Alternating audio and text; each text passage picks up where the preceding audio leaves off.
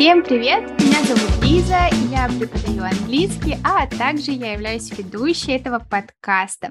И я рада, что вы слушаете меня сегодня. И я, как всегда, записываю подкаст не одна, а со мной будет разговаривать эксперт. Очень-очень громко сказано, но буду экспертом. Можешь рассказать немножечко о себе? Так, ребят, всем э, еще раз э, привет. Меня зовут Денис Жихарев. Я являюсь преподавателем английского языка и программирования на C-Sharp для подростков и, соответственно, Unity. И по совместительству еще так случайно получилось, что являюсь администратором сообщества DNDL. Ну и вообще, в принципе, все, что связано с DNDL, это YouTube-канал, Telegram и, общем, много-много-много всего. Спасибо большое. И э, мы сегодня как раз будем разговаривать про подростков, про то, как с ними работать, как их учить и укращать, наверное. И, собственно, как вообще так получилось, что ты работаешь с подростками? Я вообще изначально начинал работать э, с, с мелких, совсем с мелких. То есть я работал, я начинал свою карьеру а, а офлайн преподаватель в Китае и работал я в детских садах и тренинг-центрах. Тренинг-центр– это, из, как в России говорят, студии, студии английского языка, грубо говоря, только немножко побольше, потому что там а, и преподаватели побольше, то есть такая мини-школка. Вот, самому моему маленькому студенту, самый-самый-самый юный студент э, обладал невероятным возрастом, ему было целых 18 месяцев. Да, 18, 18 месяцев.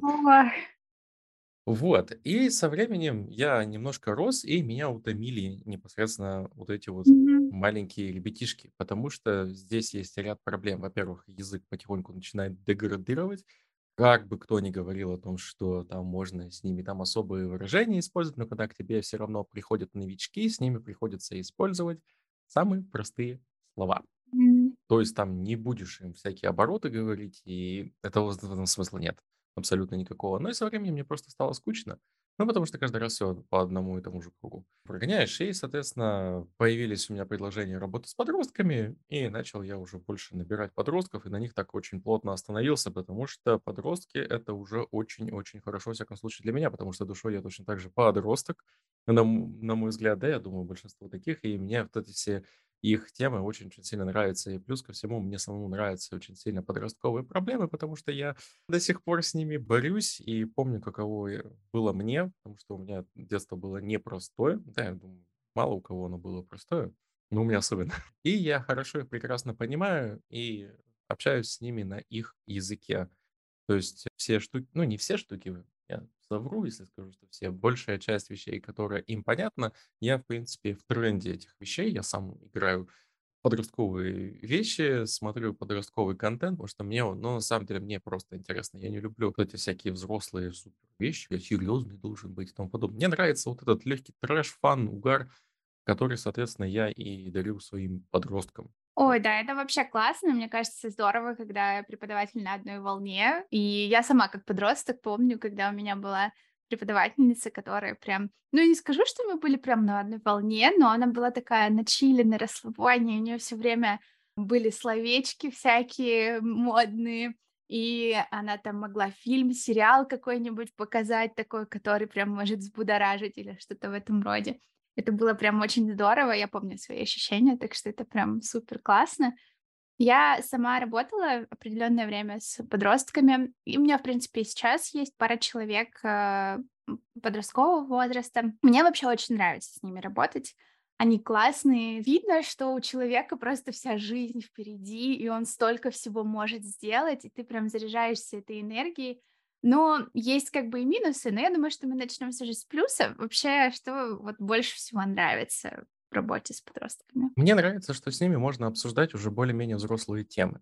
И особенно темы, которые они вот в состоянии понять. То есть, например, самая такая больная тема у практически у любого подростка, зачем нам образование, зачем нам условно в школе физика, если мне нравится там, не знаю, литература, или зачем мне литература, если мне нравится химия и тому подобное. То есть всякие вот такие вот им заготовки в голову класть, и у меня часто получаются уроки, похожие такие на life lessons.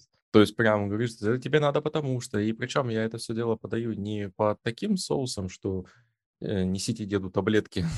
И оно, естественно, получается. И это все выход идет в, в тотальный спич, и мы с ними прокачиваемся в этом направлении, то есть говорим на отвлеченные темы от учебника, и, ну и, в принципе, от курса. Ну и, говорю, самая главная вот эта фишка, которая мне нравится, то, что можно с ними говорить уже более-менее на взрослые темы и помогать им, так скажем, взрослеть. Вот, то есть, но тут есть такой важный момент, разумеется, что я не лезу себе, сюда с такими вещами, типа, вот это правильно, а вот это неправильно. Я сам помню, что когда я был э, подростком, я терпеть не мог, когда мне говорили, да ты еще мелкий, ты еще ничего не понимаешь. Ну и, разумеется, я считал, что я уже самый умный, я уже понимаю вообще все. И когда я, соответственно, с подростками строю свой диалог, то я с вот такими вещами к ним не лезу. Я говорю, что, на мой взгляд, по моему мнению, мне кажется, что это вот, вот так вот. То есть э, делаю вид, что это не я ему стараюсь сейчас в голову залезть и вот эти все мысли там разложить, чтобы он сам мог поделиться, что он об этом думает, как он это чувствует, зачем ему это надо и тому подобное. Кажется, что в целом это Здорово то, что на уроках английского языка есть возможность высказать свое мнение, получить какой-то фидбэк со стороны, например, своих сокурсников, да, если мы там на курсы какие-то ходим, либо, может быть, даже и со стороны преподавателя, и просто послушать разные мнения без навязывания для того, чтобы потом уже сформировать какую-то свою точку зрения. Вообще было очень забавно, я когда занималась подростками, у меня был один ребенок, который, ну, подросток, который приходил, и мне, он обожал уроки, он говорил, вы просто единственный человек, кто спрашивает мое мнение, и он мог целый урок просто болтать на все-все темы, интересно ему, неинтересно, он везде сразу пытался рассказать, что он думает, но это, с одной стороны, немного грустно, но с другой стороны, классно, что есть хотя бы такая возможность проявиться. Это классическая проблема подростков, их никто не слушает и не воспринимает всерьез. Потому что, ну, ну что ты еще, ты ничего не, ты ничего не знаешь. Ну, это на самом деле так, они ничегошеньки не знают и не понимают, но им кажется, что они знают все. Кого там, я не понимаю, сейчас там проект какой-то сделать, да, господи, сейчас возьмем и сделаем. То есть у них, разумеется, нет еще понимания, что каждая вещь, которая выглядит простой, на самом деле, если декомпозировать, она становится невероятно сложной. То есть у нее столько-столько много разных этапчиков, и пока ты до этих этапчиков не доберешься, ты не поймешь, насколько это непросто. Это как раз-таки мне нравится вот этот... Я себя чувствую, закрываю, видимо, свой какой-то комплекс, связанный с тем, чтобы быть именно учителем, что мне нравится именно быть не, не просто давать предмет, а еще такие вот вещи рассказывать. Это всегда интересно на самом деле. Даже интереснее бывает, чем все остальное. Ну, в общем, да. Все же есть определенные сложности в работе с подростками в целом. Да, безусловно, потому что все они переживают пубертатный период, и как следствие у них бывают плывучее настроение. Случиться может абсолютно что угодно, потому что подростки, они ранимые, как, в принципе, все дети. Вот, только у них ранимость, она уже более глубокая становится, потому что если дети очень отступчивые, то есть там ему условно по ножке ему пнул случайно 20 раз, он уже через час уже этого не помнит, я если что шучу. Вот, то есть они недолго обижаются, они недолго не держат вот эту вот обиду, они даже когда между собой там где-то что-то дерутся в школах, они вот условно подрались, и вот они уже в песочнице вместе копаются, грубо говоря. У подростков уже боль идет намного глубже. Если там мама ему с утра условно чего-нибудь сказала, эдакое обидное, если у него там условно двойка была там по какому-нибудь предмету или еще что-то такое случилось, они сильнее об этом задумываются. У них начинается срабатывать, а кто я в этом мире, да почему я вообще посмел. То есть вот эти всякие проблемы с саморазочарованием. И все это, разумеется, влияет на то, как проходит урок. Потому что ты там приходишь такой, ай, заряженный, а он сидит уже полная грустняшечка, ничего ему не хочется, мама заставила, а он вообще хотел пойти там на улице пройтись, освежиться там или еще что-то в этом духе. То есть это вот как бы проблема номер раз, на мой взгляд. Вообще поддержу. Мне кажется, что и со взрослыми на самом деле есть такое, то, что бывает то, что, не знаю, тяжелый день на работе, например, человек приходит, ты понимаешь, что ты не можешь провести урок так, как ты запланировал, а чем младше человек, тем сложнее как раз-таки подогнать вот этот план, который ты себе там составил под то, что будет происходить на самом деле на уроке. И вообще, мне кажется, что в этом отношении очень помогает именно какая-то эмпатия, поставить себя на место другого человека и считаться с тем, что да, у него сейчас плохое настроение, так может быть мы что-то поменяем и сделаем какое-то вот лайтовое занятие, допустим. Со взрослыми в этом плане проще, потому что взрослые практически все умеют маскировать свое отношение, они умеют э, закрываться за маской, абстрагироваться и тому подобное. То есть у них есть обязательства, они прекрасно понимают, что не всем нужно видеть о том, что они на самом деле чувствуют и так далее. А что касается подростков, мне еще почему было достаточно просто на них перейти, потому что вот как раз из-за вот этой вот вещи, умения быстро адаптироваться, я ее очень хорошо принял, работая с мелкими. Потому что там всегда, всегда, сколько хорош бы твой план не был, всегда практически все идет не совсем по плану. Потому что ты внезапно планируешь урок, и у тебя пункт раз, пункт два, пункт три, что ты должен сделать это так, так, так, а у тебя внезапно дети смотрят такие, а мы не будем это делать. И ты не можешь им сказать: "Вы должны, вы обязаны". Они еще этого не понимают. То есть там перед тобой сидят ребятишки четырех-пяти лет, условно, они не знают слова "должен" или "обязан", или это нужно. Им нужно, чтобы было весело. И они видят, что то, что ты им предлагаешь, например, может быть им не весело. И в этот момент, если ты вдруг не понял, что нужно быстренько переадаптироваться и что-то перепридумать, то сделать что-то похожее, там, сделать хитрую манипуляцию, урок пойдет не так, как хотелось бы. Исчезает фан, появляется скука и тому подобное. Зевающие ребятишки, такого быть не должно. Разумеется, через такую жесткую школу, так скажем, работать с китайскими детьми, причем китайскими детьми, соответственно, только на английском языке, там детки, разумеется, не все далеко говорят, и им там приходится быстро что-то там придумывать, чтобы им становилось интересно. И это было очень важно. Ну и, соответственно, с такими скиллами уже, когда идешь на подростков и видишь все вот эти вот истории, там что-то настроение не так, ну, уже умеешь быстро адаптироваться.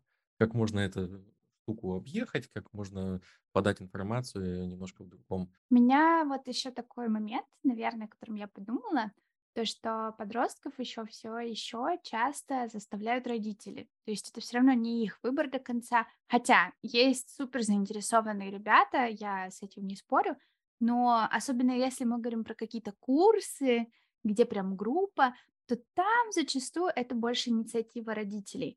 И мне кажется, что это очень такой сложный момент. И, с одной стороны, непонятный в том плане, то, что вообще нужно их заинтересовывать или нет, а если нужно, то как можно заинтересовать человека, который на самом деле этим не горит изначально? Я много позиций касательно этого слышал, и, разумеется, там вот есть стандартные вот эти две позиции. Я учитель, я должен учить. И мне вообще все равно, интересно тебе, не интересно, я знаю, как научить, но для того, чтобы ты научился, ты должен меня слушать и внимательно очень меня слушать. Еще желательно записывать, выполнять все инструкции, которые я даю. Но с другой стороны, под лежачий камень вода не течет, и, как следствие, если не удается увлечь студента своим предметом, получается, что вы оба мучаетесь. Вести уроки с незамотивированным студентом– это просто каторга. Ты смотришь на этот час, который там, или сколько времени вас запланировано, он тянется в вечность просто. У меня точно такое же было и с мелкими, когда приходит группа, где дети не самая лучшая твоя группа, так скажем, в которой все идет не так, как надо, и этот час просто растягивается, и ты каждую минуту отмеряешь, такой, когда же этот урок уже кончится. Вот, и, разумеется, обратная ситуация, когда все условно звездочки и такие счастливые и довольные, с ними сложно расставаться, напротив. И с подростками, в принципе, абсолютно та же ситуация. И, как обычно, нужен некоторый баланс. То есть мы даже, ну, я считаю, разумеется, что когда мы начинаем работать с подростком, мы сначала прощупываем его интересы, ну, я, во всяком случае, если это индивидуальные уроки, я когда-то даже табличку вел, в которую записывал, в каком там классе, что ему нравится и тому подобное, чтобы немножко адаптироваться под его вк- вкусы, чтобы можно было в уроки как-то внедрять, чтобы было больше интересно. Но со временем я понял, что почти стандартный секрет сердцу подростка– это быть услышанным. Практически у всех. Им не хватает внимания, катастрофически не хватает. И по большому счету им не дают думать, им не точнее, им дают думать, только обычно осуждают то, что они думают.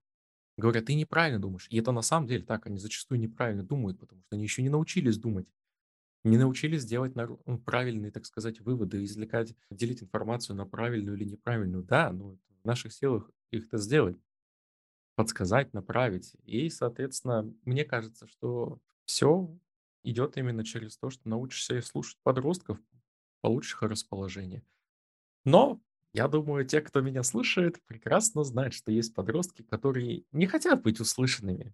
Им вообще это не надо. Они вообще хотят быть не тут, сейчас, а вон футбол бегать, э, пинать там или сидеть в телефоне, тикток листать или еще какие-нибудь любые другие деятельности, не связанные с работой.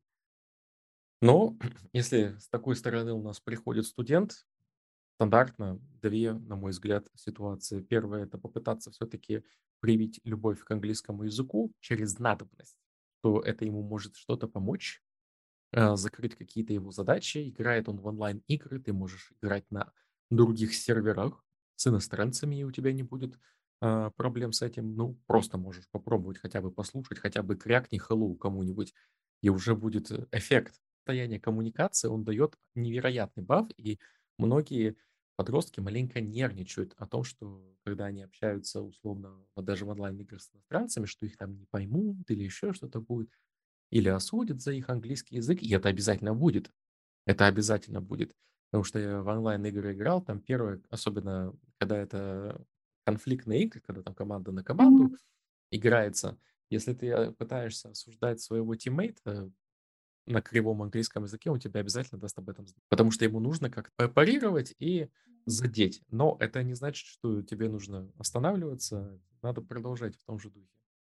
Пытаться фиксировать, что ты сказал не так и тому подобное. И причем, а, почему классно именно делать практику через игры на английском языке? Потому что там ты уже работаешь не с английским языком как с предметом, а с английским языком как инструментом. И у тебя нет времени подумать о том, как сказать. Ты должен прямо здесь брать и говорить. Потому что у тебя мозг занят процессом того, что ты там делаешь на экране, какие кнопки ты нажимаешь, а другое у тебя как раз помогает общаться. И я по себе тоже знаю, это на самом деле сложно перебарывать этот момент, чтобы вторгаться. Вот именно, э, то есть задействовать вот эту вот область мозга, не знаю, как это правильно сказать, чтобы умудряться вот эту задачу тоже выполнять. Но, с другой стороны, это раскачивает вот именно как раз этот fluency, спонтанную речь и тому подобное. Пускай даже с ошибками, но помогает. Ну, то есть это в целом я о том, что можно попробовать заинтересовать вот этим вот. Но, чтобы этим уметь заинтересовать, надо хоть немножко в этом разбираться. Потому что если ты будешь говорить, о, Don't Starve, хорошая игра, и тебе ребенок говорит, что он там условно нашел, как можно сразу всю стаю пингвинов вырезать, а ты сидишь такой, ага. Ну да, есть такое. Пингвин. Ну, вообще, на самом деле, вот я сколько людей встречала, которые любят играть в разные игры, и если они делают, особенно там в онлайн-игры, да, и если они делают это на английском, то практически у всех хотя бы B1 уровень есть, потому что иначе ты просто не сможешь там ничего сделать, не пообщаться, не допройти все до конца, ну, в общем, и так далее. Я не соглашусь, потому что я пом- помню себя, будучи мелким школьником в классе третьем-четвертом, была такая у нас игра на PlayStation Parasite Eve, Parasite Eve, и она была на японском. И это RPG, где нужно было прокачивать э, свои оружия, то есть понимать то, что ты делаешь, очень много текста. Как-то проходили.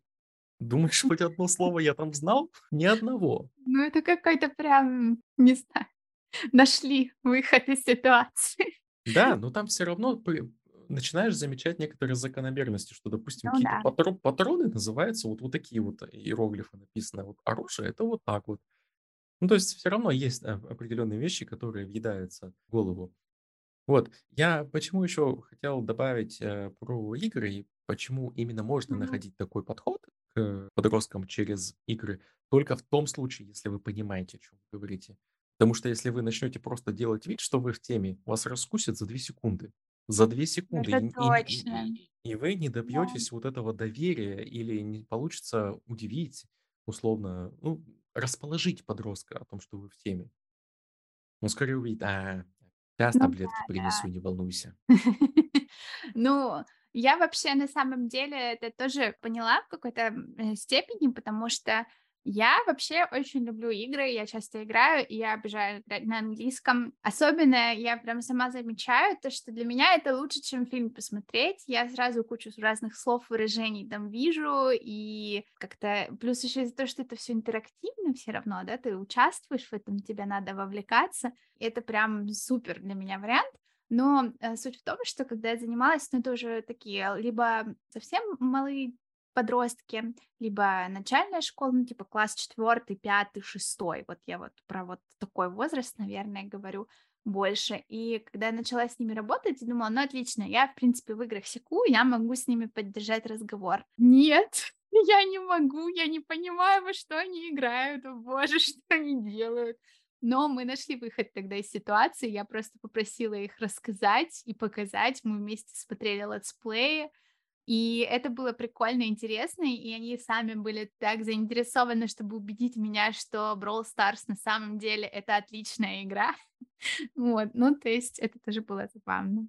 У меня девочка есть, которая уже в таком полуподростковом возрасте. Мы с ней в Roblox играли. Имеется в виду не мы вместе, как там в одной команде, она просто шарит экран и справедливости для, она просто показывает игру и полностью все рассказывает, все, что она видит и mm-hmm. что она делает на английском языке.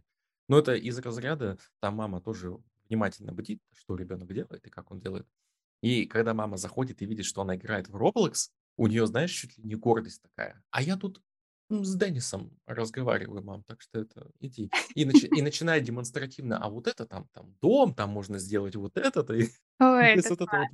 Да. это, это, это прикольно получается. Но как вот прикладной навык использования условно что можно таким вот образом. Точно так же я еще люблю показывать студентам именно необходимость, зачем английский язык, не только для игр, а имеется в виду с определенными группами смотрим постоянно мультики. И если не мультики, то какие-то там фрагменты я очень люблю прямо вот условно останавливать, там, делать паузы какие-то, типа, послушать, что он и как сказал и там делаешь какую-нибудь отсылку к тому, что вот он там использовал пассив, потому что Да, вот по вот этому, то, что вот, видишь, это ту хрень, которую мы с тобой учим, она вот она, вот да, она. точно. У нас было такое в группе, то, что мы оставляли 10 минут, и мы каждый раз в конце занятия 10 минут смотрели либо мультик какой-то, либо сериал, либо ну, что-то, в общем, короткие, короткометражки. Это тоже было так классно, мы останавливали, говорю, ты видишь кондишнл здесь? Они такие, ну, да. Даже не так, даже надо спросить, типа, а как ты думаешь, что это за конструкция? Давай вспомним, что мы там изучали два урока тому назад. Да, это вообще супер классно, что ты сказала потому что Обожаю такое. Да, ну то есть это получается, что ты даешь не просто предмет, ты даешь инструмент.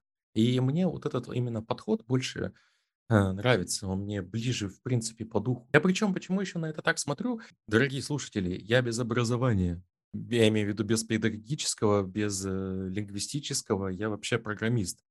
Инженер-программист по базам данных. К слову, английский язык у меня, можно сказать, прилип. С такой историей поделюсь. Я когда начинал преподавать, я преподавал с... Угадай, с какого уровня языка? Неужели B1? С А- А2 недобитым. Ого, ну это, наверное, очень тяжело. Нет, ты просто готовишься дольше к урокам.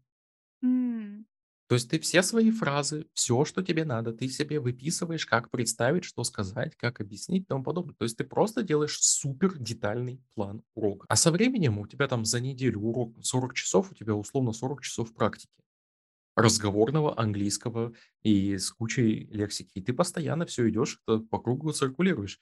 Таким образом, я как бы шел, шел, шел, шел, шел, шел, шел, и вот он я уже и на высокие уровни преподаю. Ну, как высокие? Я не преподаю на, на сишки. Самый высокий, который преподавал, это был B2.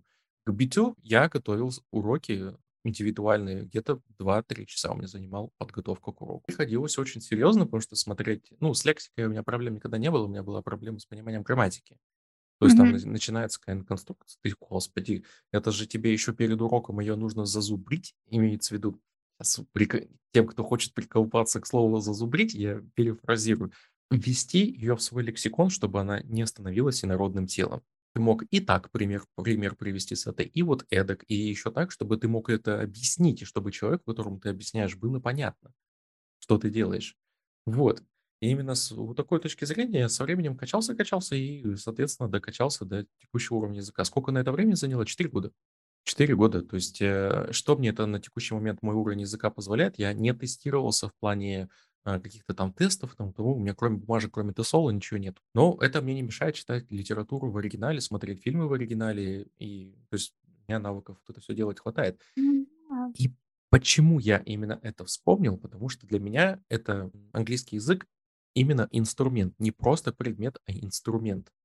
И, соответственно, то, как я этому учился, я, я знаю, какие у меня, с какими проблемами я сталкивался, что мне было трудно, и почему мне это было трудно, и причем эти проблемы были не так давно.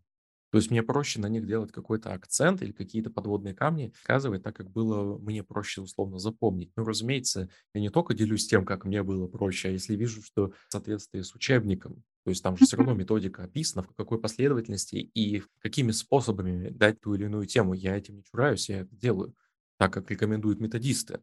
И если я вижу, что это не совсем эффективно работает, тогда я уже вклиниваюсь со своими знаниями, как мне было проще. Естественно, понимаю. На самом деле я начинала преподавать, у меня не было образования, я получила потом в дальнейшем, и я не скажу, что это как-то прям супер поменяло мой подход в преподавании или еще что-то в этом роде.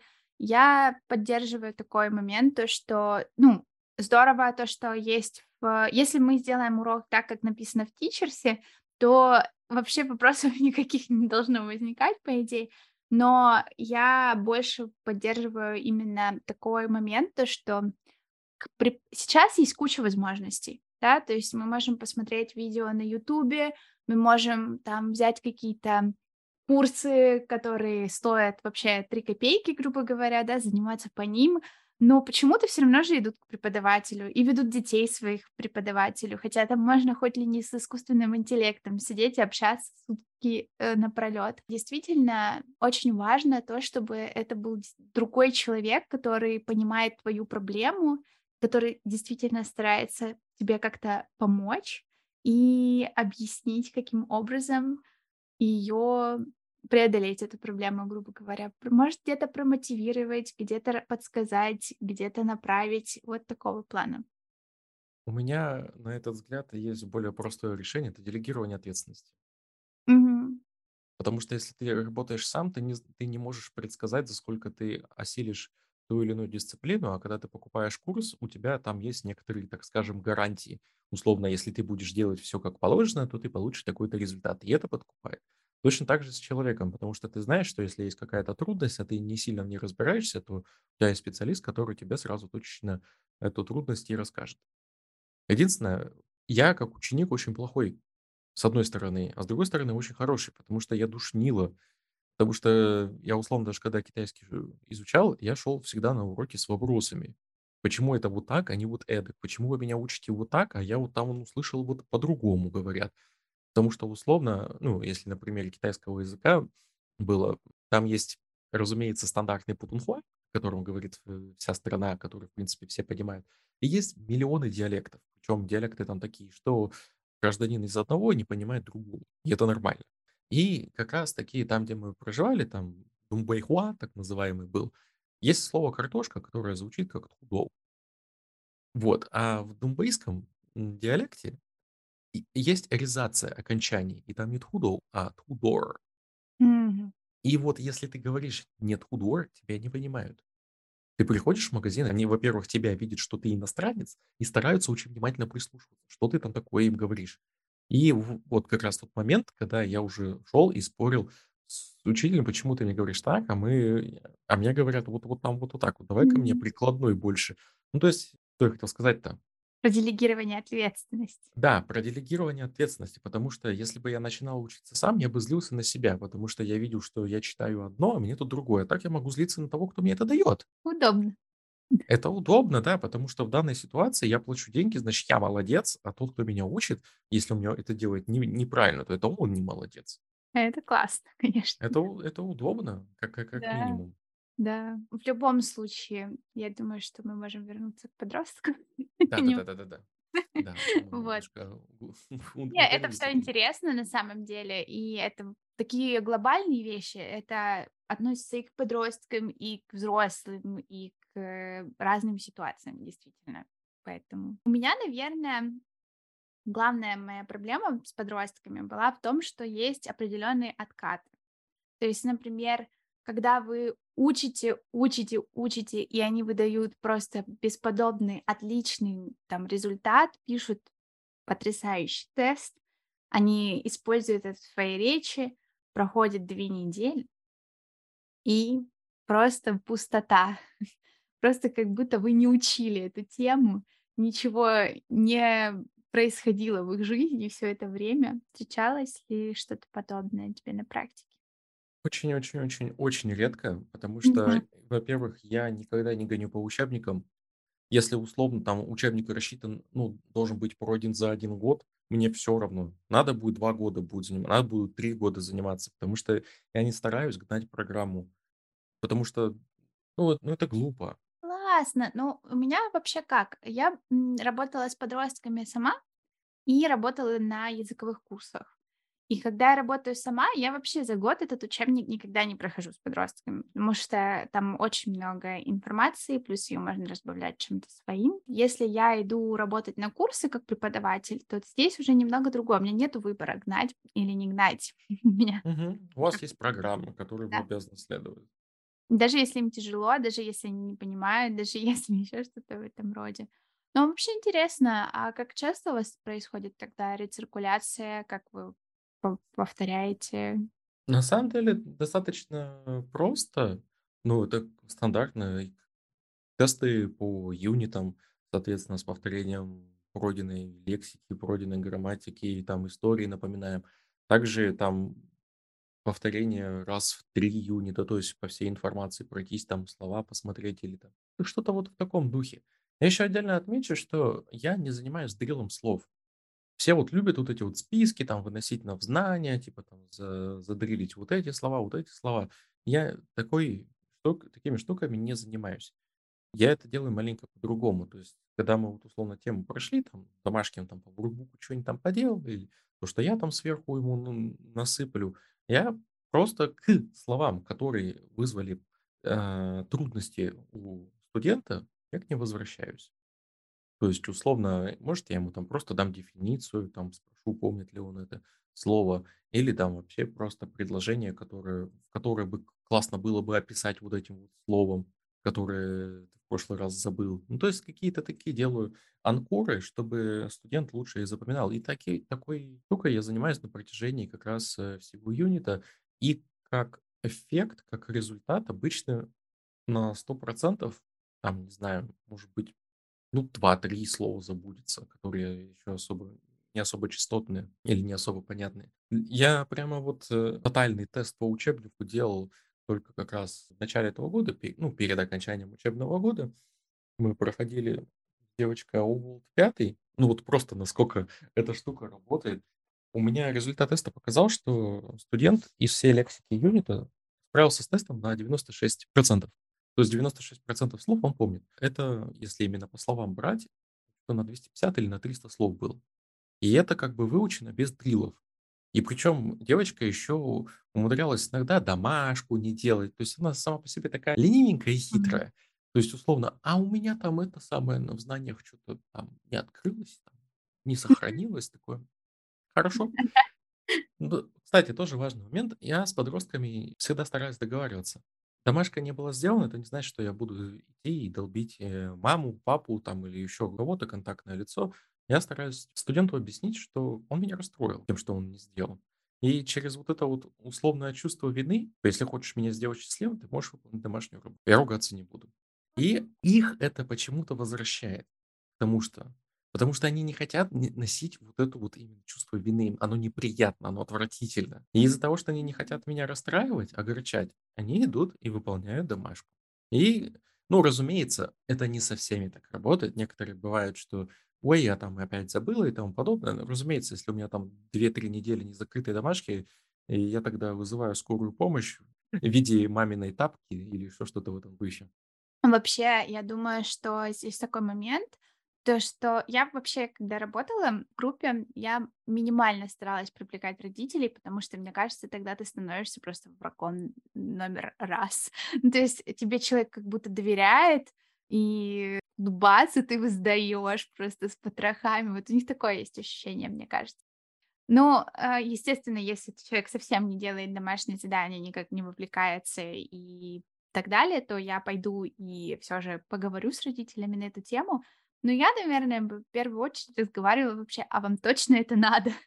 Потому что по факту это просто деньги на ветер, какой пользы в этом нету. А если что, потом крайне будет преподаватель, потому что ему-то деньги платили, в общем-то, возвращаясь к той теме. А он вот так вот взял и подвел всех. Да, ну, это если работаешь прям совсем с детьми, тогда да, тогда все давление обычно делают только через родителей, потому что у них еще нет вот этого понимания о том, как ты условно даже расстроил. Хотя по поводу расстроил, это еще штука, пользовался в этом самом, пока еще в Китае был. На детей это очень сильно работает тоже. Они очень легко управляемые, они супер манипулируемы. Ты даже просто делаешь лицо очень грустно, если они там шумят. Они такие, а там учителю что-то грустно стало, и такие, все, лапки на коленочки вынимают. Ну да. Вообще эмоции, мне кажется, всегда работают с детьми, всякие разные. У меня остался, в общем-то, наверное, такой самый главный момент с точки зрения преподавателя, который я хотела спросить. Я больше про то, что вот то, что мы обсудили, это все замечательно и так далее, но это требует очень большого вовлечения со стороны именно преподавателя. Что вообще тебе позволяет а, не вовлекаться, может быть, чересчур сильно, не выгорать, то есть а, не принимать, может быть, что-то на свой счет? Не знаю, потому что у меня такое ощущение, это я сейчас расскажу про себя, наверное, что я имею в виду, чтобы было понятно. Когда я работала с детьми и подростками, для меня самое тяжелое оказалось именно то, что я очень эмоционально вовлекаюсь в сами занятия, и, соответственно, я под конец там, дня, даже проведя не такое большое количество уроков, чувствую себя просто как выжатый лимон, и это все закончилось для меня тем, что я не хотела вообще работать преподавателем и как-то вот за- заниматься с детьми, с подростками в том числе. И это связано именно с тем, что все равно, когда ты работаешь со взрослыми, у тебя нет таких там эмоциональных качелей с их стороны. Вот. Они всегда плюс-минус приходят ровные, да, там в хорошем, плохом настроении, но без всяких каких-то своих э, закидонов. А подростки не умеют, например, это еще контролировать до конца. И часто они могут прям на тебя это все транслировать. Вот. По поводу выгорания, стандартная вещь. Люди, учителя, горят от того, что они берут на себя больше, чем они могут. Откусывают больше кусок, чем могут переварить, условно. И стараются себя там нагрузить, делать себе нагрузку 25-30 и больше часов в неделю. Я считаю, что такой нагрузки быть у учителя не должно. Имеется в виду прям по предметам. Я после Китая придерживаюсь 10-12 часов. Если кто-то хочет залазить на мои 12 часов сверху, я просто ценник увеличиваю в три раза за. Хотите, чтобы я страдал, чтобы я мучился, я буду, но это стоить вам будет дороже. Мгм. Вот. А если вам не нравится, ждите следующего года, когда мы с вами вернемся к этому вопросу и обсудим, если, если вдруг места будут. Вот, то есть я в этом плане прин- принципиально отношусь, потому что я знаю уже, у нас даже в Китае нагрузка не превышала, ну, у нас в среднем было где-то в неделю 18-20 часов, что-то такое, то есть не сказать, что прям супер много, но основные эти часы выпадали на субботу-воскресенье, где просто приходишь в 8 утра и уходишь в 7 вечера, и практически там м, с разными там перерывами. То есть все равно звучит, я думаю, кто слушает, такие, о что там трудного-то? Э, Ребят, если вы попробуете поработать именно с малышами в группах вот этих вот э, ребяток 5-6 лет, и у вас эти классы будут нон-стопом идти продолжительностью в полтора часа, они выедают тебя эмоционально. Ты просто к концу рабочего дня не вы ж ты не уставший. Нет, ты ты можешь делать еще много всего, но у тебя нет лица абсолютно. Ты не можешь ни радоваться, ни веселиться. Ты ты пустой, душевно пустой, условно становишься. И я понял, что это не совсем хорошо, и это как бы через продолжительное количество времени, то есть там через год, через полтора уже вылилось. Вылилось, вылилось то, что пропадает радость к тому, что ты делаешь, к окружающим, начинаешь э, больше залиться на, ну, более раздражительным становишься, и это нехорошо. Соответственно, мы начали тогда просить у нашего руководителя, чтобы он нам дал взрослых, детей повзрослее. То есть хотя бы просто нагрузку сменить, чтобы были не только дети, но еще и большие. Но там все пошло не так. И в итоге мы поняли, что я, что жена моя, что 20 часов это все равно много. И мы срезали это в половину, и сейчас при нагрузке 10-12 часов я чувствую себя прекрасно. Я каждому студенту иду, на урок как на праздник. И, и меня все устраивает, я вообще доволен, мне, мне интересно, мне охота, меня просто буквально прет от того, что я делаю. Я очень этому счастлив. Поэтому я не позволяю, во-первых, никому садиться мне на, ш- на шею и делать больше, делать что-то там дополнительное, если я этого не хочу. И, соответственно, я могу полноценную отдачу давать. Ну, это чувствуют и дети, и родители. Ну, То есть мне, естественно, да. мне не получается, что я кого-то обделяю.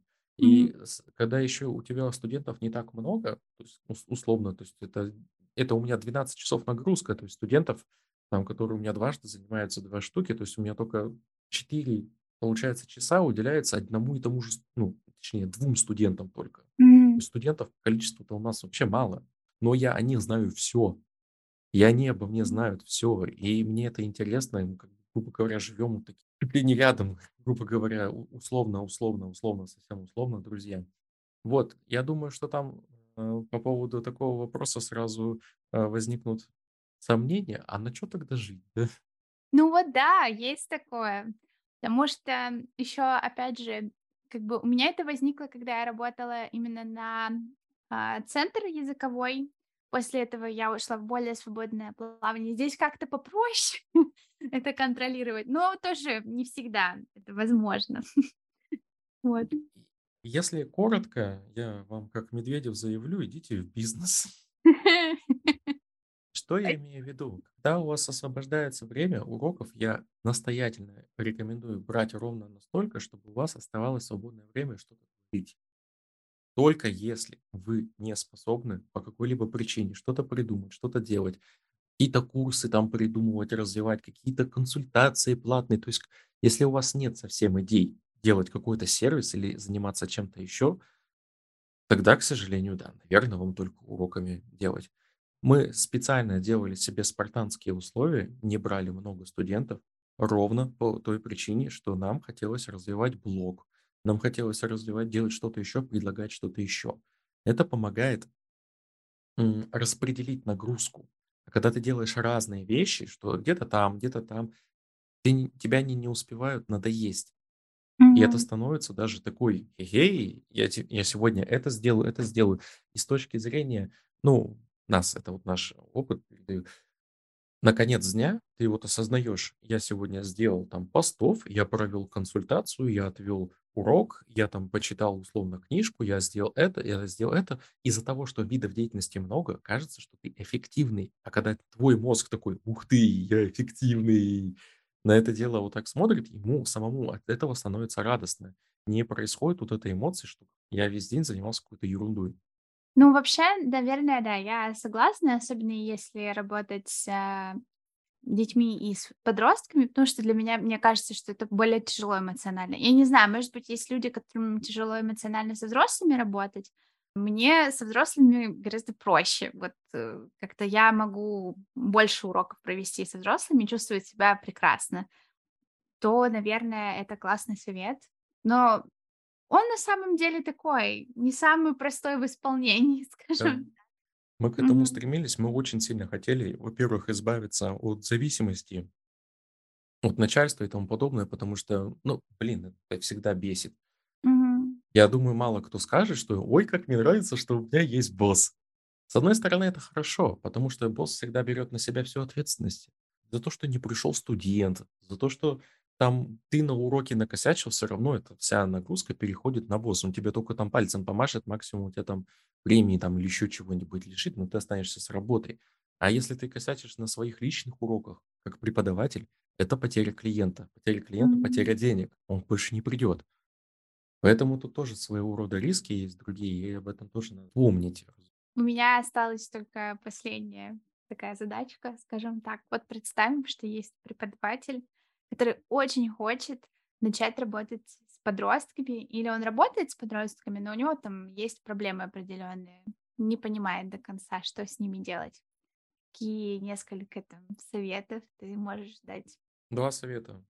Во-первых, не бояться и просто их насильно брать и работать начинать с ними. Пока вы не столкнетесь с проблемами, которые фактически есть, не те, которые у вас вот тут вот в голове находятся, а фактические, вы не поймете. Это все будет на уровне страхов. А второе, открываете teacher's толковый для подросткового и смотрите, что с ними делать. Ну или вникайте в подростковую психологию. Это на самом деле все всегда просто. Я за практика-теория а не теория-практика. Потому что это стандартно, особенно у преподавателей, которые выходят из вузов. Ой, мне надо C1 получить, чтобы в детском саду вести. Ты в своем уме? Тебе зачем? Хвастаться то, что ты там, ты что там, лекции, что ли, академические хочешь давать? Для какой задачи? Пока ты не поймешь, пока ты вот, вот эти, вот эти ребята, пока вот этот ребятенок тебе под футболку голову свою не, не залезет, скажет, лавыши, ча, вот это вот сегодня случится, не поймешь, что на самом деле, что, что тебе, что им от тебя надо, и что ты от них хочешь.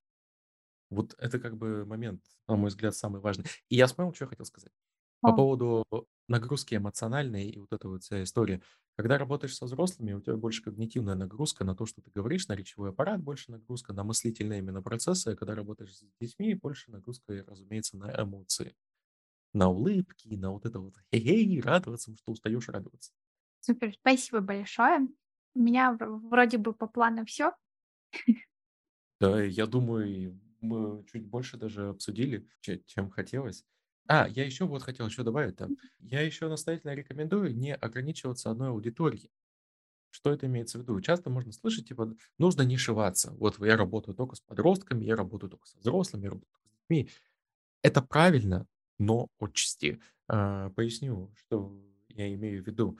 Если у вас основная аудитория взрослые, держите при себе хотя бы одного студента из началки и одного студента из подростков. Это вам поможет не совсем, во-первых, смотреть, как оно по-разному работает, и вы сможете еще видеть, что на вот этих работает, что на вот этих работает, и в обратную сторону. Потому что со взрослыми, кто работает, они часто очень не хотят использовать какие-то игровые механики там и тому подобное. Типа, ну что, они что, взрослые, серьезные? Да все взрослые любят играть, вы попробуйте, если никогда не пробовали еще до этого. То есть всякие вот такие вещи добавлять. И с детьми иногда кажется, с ними нужны только игры, там, а что-то серьезное с ними делать не получится. Все получается, оно работает в обе стороны. То есть тут самое главное не бояться экспериментировать и пробовать. Но Работаете со взрослыми, работайте со взрослыми. Но по одному человечку там на другие группы можно взять там хотя бы даже по супер дешевому прайсу, там хоть какого-нибудь своего знакомого.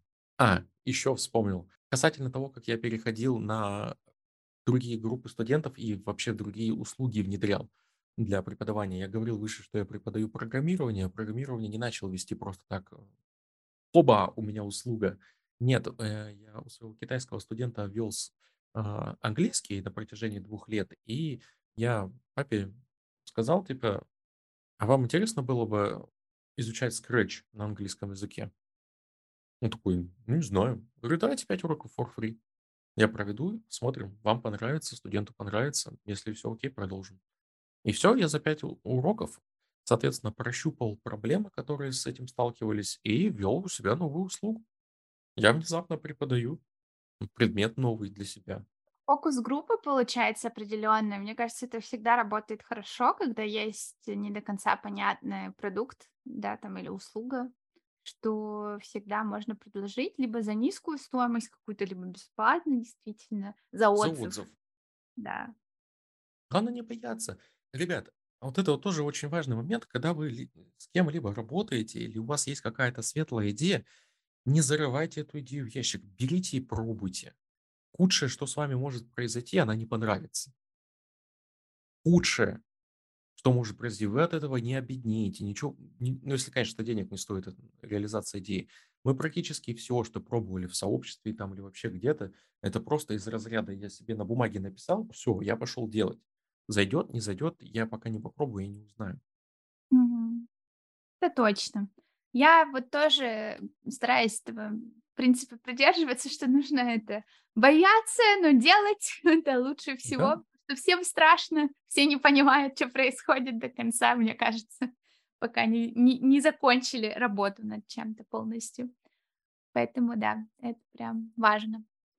В любом случае, спасибо большое, что пришел на подкаст. Было здорово пообщаться на такую важную тему.